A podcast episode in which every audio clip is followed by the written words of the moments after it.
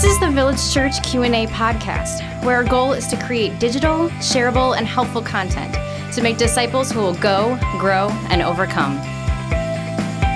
Hey, Village Church! Welcome back to the Village Church Q and A podcast. Pastor Michael with you.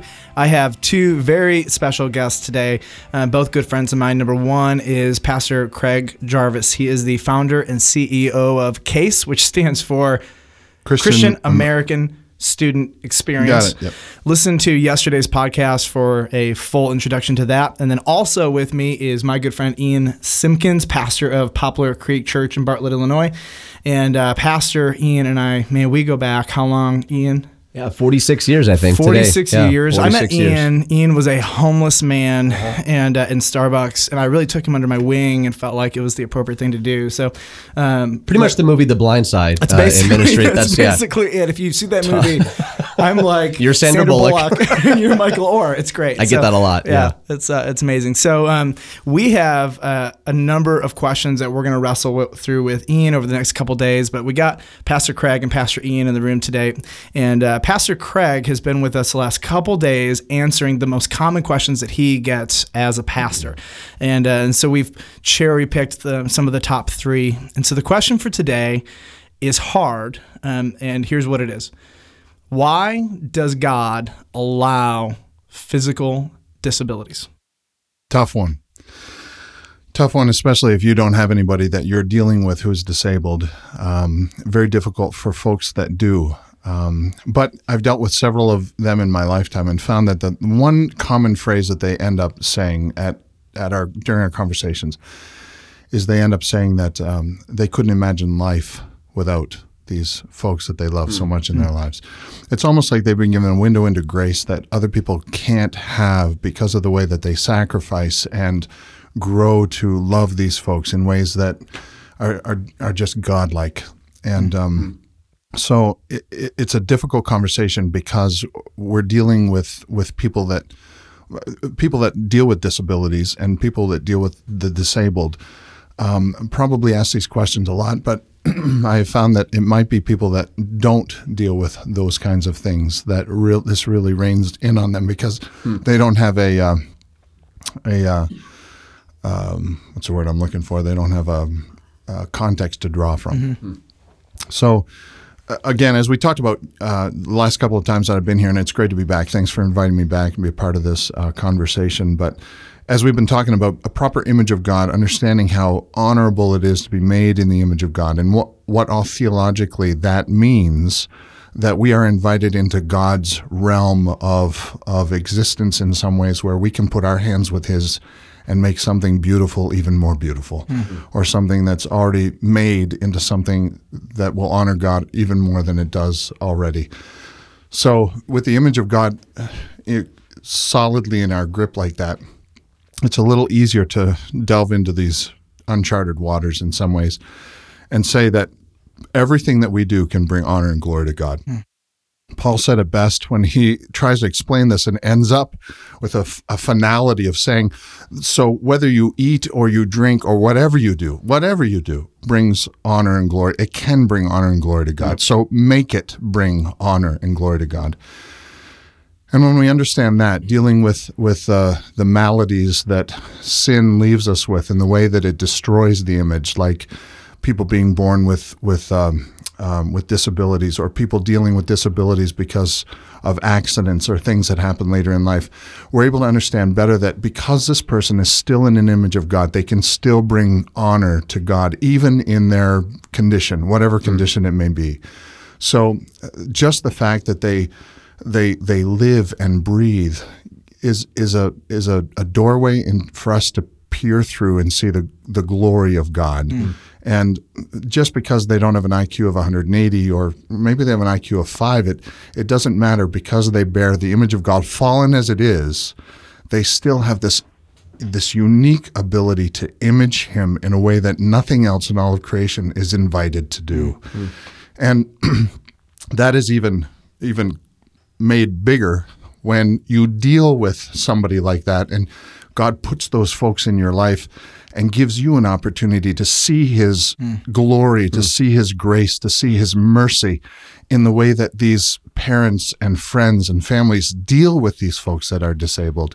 They're, they are exhibiting a part of God's compassion and kindness and grace in ways that you, you wouldn't you wouldn't be able to see any other way. Yeah, people who are are suffering have an incredibly much higher, greater capacity to bring God Oh glory. my goodness. And I think we forget that sometimes. Like if the if the goal is to give God much glory, um, and people who suffer the most have the opportunity to make God shine the most, it would be natural that God would allow Christians sometimes to suffer more than we would even want. And so a good friend really taught me this message. He attended our church for about two years, and, uh, and then he moved down south, and um, he preached at our church, and uh, he was mostly blind, and uh, he begged God to give him sight, and, and basically God said to him what he said to Paul, "My grace is sufficient for you. Um, you have the opportunity to bring me glory, and Through your uh, weakness. through your weakness." And this was a weakness of his, and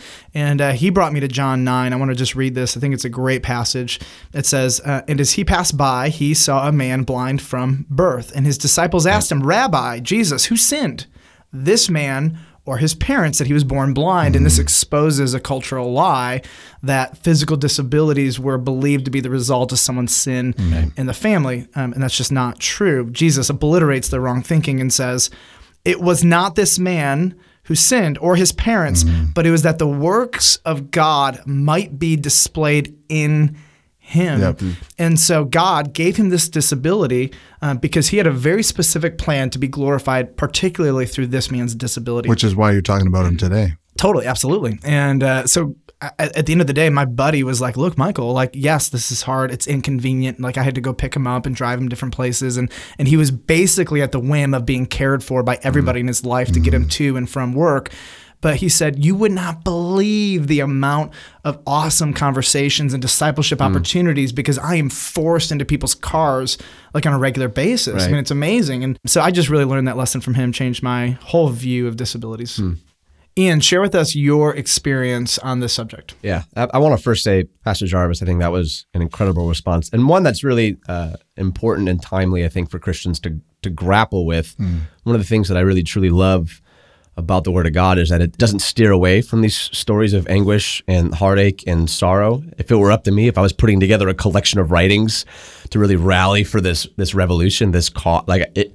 I would be inclined to leave those parts out, and I love that Scripture doesn't, uh, and kind of just drives right through it. And I, I remember reading a, an 18th century Russian pastor who who wrote uh, that Christians are like nails. The harder you hit them, the deeper they go. I love that. And that that for me um, never really rang true until I experienced that.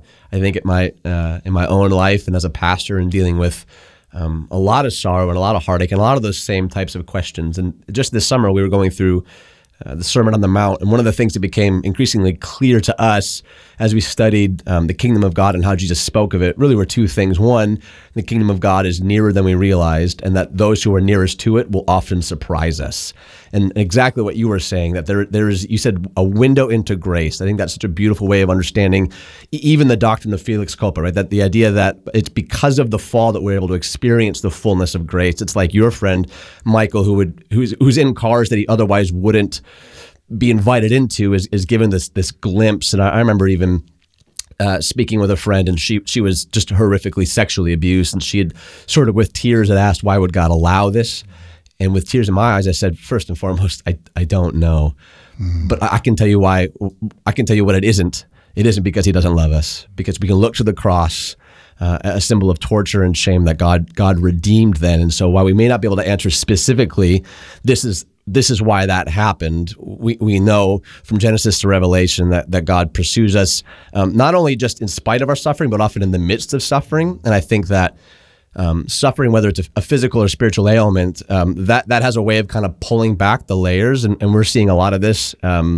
I think recently, particularly with a lot of younger preachers that are, are starting to push back on this idea that um, those who are the wealthiest are also the most blessed, um, which is a that's a that's a difficult that's a difficult topic to really tackle. But throughout the pages of Scripture, it seems to be you you think these people are the most blessed because they have the most together, but the kingdom, as Jesus often does, seems to be uh, in so many ways this this upside down way of looking at who, who's really closest to this thing. And and and in my uh, in my experience with those that um, work with those with disabilities and those who um, have loved ones who have experienced the pain of that, there is exactly like you said, a, a window to grace. Um, and redemption and, and healing um, that I think is very, very unique and very powerful to um, to to their experience um, in in light of these these uh, struggles. So good. Yep. I the, think the Jesus, Sermon on the Mount, it's it's interesting. Sermon on the Mount begins with this concept. Uh-huh. Right? Yeah. Blessed are the persecuted, blessed are those who mourn. I thought it said, "Blessed are the rich." No, that's a different version. I think. we don't use that version. I mean, I look so stupid every time I do It's this. it, it's just more of what Ian is saying. Hmm. That's so good because it for us for us to grasp a hold of this, we, we have to understand how how suffering is in the kingdom of God seen as as as the part that purifies us and makes us into who God wants us to be. That image that is des- destroyed can be so much more beautiful if if we go through the fire of of purification, through Yeah. fire of suffering. And this is even true in the church because in uh, in 1 Corinthians 12 where it talks about how the church functions together, it says that there's all kinds, everybody has a gift, but be careful because it's the ones that seem like they don't have very mm. many gifts at all. Those are the most beautiful ones, Yes. and you need to tend to those those folks the most. Yep. I mean, if God gives a follower of Jesus the experience of suffering, what he's doing is saying, You are uniquely put on a pedestal right now.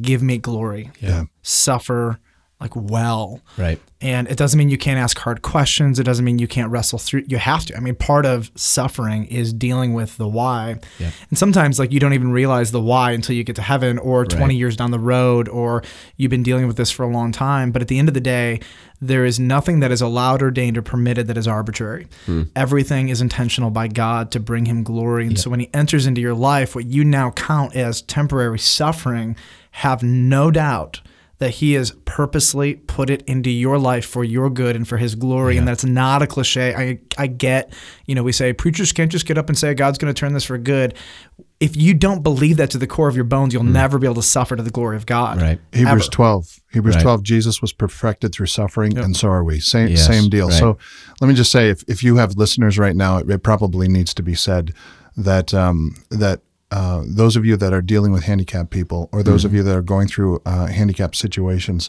um, of loved ones, um, or, or whatever your, your uh, arena is, please understand that um, w- none of us pastors talk about this lightly. We we Right. deeply appreciate the glimpse of grace that we get to see Mm-hmm. through your sacrifice of those that Jesus loves, maybe deeper than we could possibly imagine. Absolutely. Yep. There's uh, five women at the village church who are um, who, who experience 24 seven constant pain, like just pain all the time. 24. It just never stops.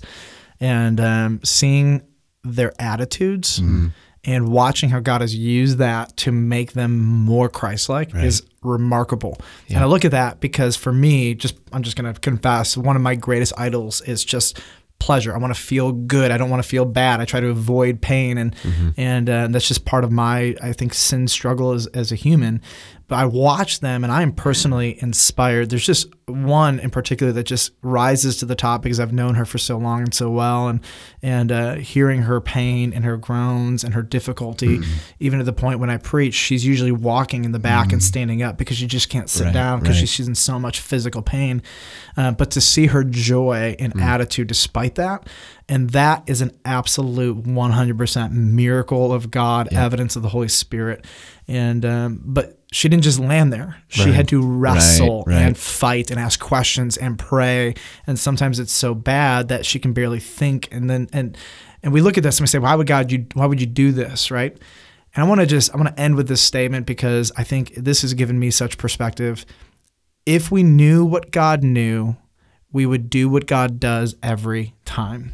And if we could see into the panorama of all of God's wisdom, knowledge, intentions, if we could know what He knows, we would allow, ordain, or permit whatever God allows or ordains or Absolutely. permits. Yeah, right. And um, and I think for the person suffering, it's it's hard because on one hand that's theological, but on the other hand, if you don't get that, you will never Right. suffer well because you'll feel like, why are you picking on me? Right. You know? Yeah, one of the things that we say as often as we can is that the gospel is never more real and on display than when we're broken. And I think that uh, if the gospel is good news, another thing that we say pretty regularly is that uh, good news invades bad spaces, and that means that brokenness and suffering that um, while it is like you said very real, and we enter into that with uh, as the ancients would sitting shiva, right, weeping with those who weep, and just simply being present in that, not trying to prescribe some sort of needle stitched watercolor verse to make it go away. That we we sit in it with them, but that in that, like you said, there is there is that future glory that he speaks of. That our present sufferings don't even hold a flame right. to what it is, and that that takes such great faith and trust. And I think it's yep. in those moments of suffering that that is kind of called out in us. Yeah, like somehow we're gonna get there and say, "Oh, that was worth it." Yeah, right, right.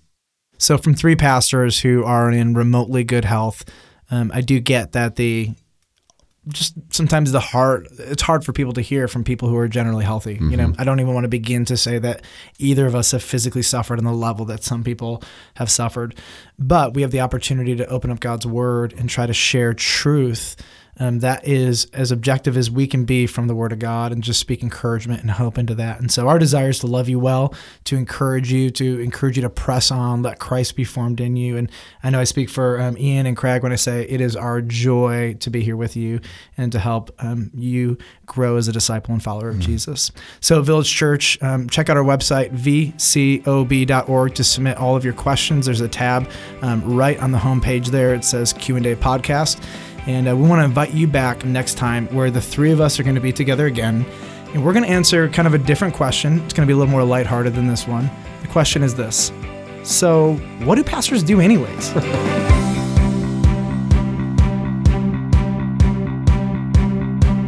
P.S. listeners, you may be wondering how do I get this podcast into as many hands and ears as humanly possible? After all, it is objectively the greatest podcast in human history. So, uh, the quick way to do that is by leaving a rating and review. The more uh, ratings and the better reviews a podcast gets, the more Apple pushes it out to as many people as humanly possible in their search engine. So, here's a quick tutorial on how you can leave a rating or review. First, if you have a iPhone, iPad, or any kind of computer, Mac or PC, open up the iTunes store. Do not go into your podcast app because your podcast app will not allow you to leave a rating and review. Go to your iTunes store, search in the search engine Village Church of Bartlett three podcasts will come up. Pick the Q&A podcast and you will see ratings and reviews. Go into the ratings and reviews, preferably hit five stars. Anything less than that, we'll judge you. But um, then you will see the word title. Title is the name of your review. For example, um, these people are amazing. Tim is the most handsome man ever, etc. And then you can actually write your review. And then if you would post that, we would greatly appreciate it. The more ratings and reviews, the more people actually get to see the Village Church Q&A podcast. So, on behalf of Pastor Tim and myself, thank you, thank you, thank you.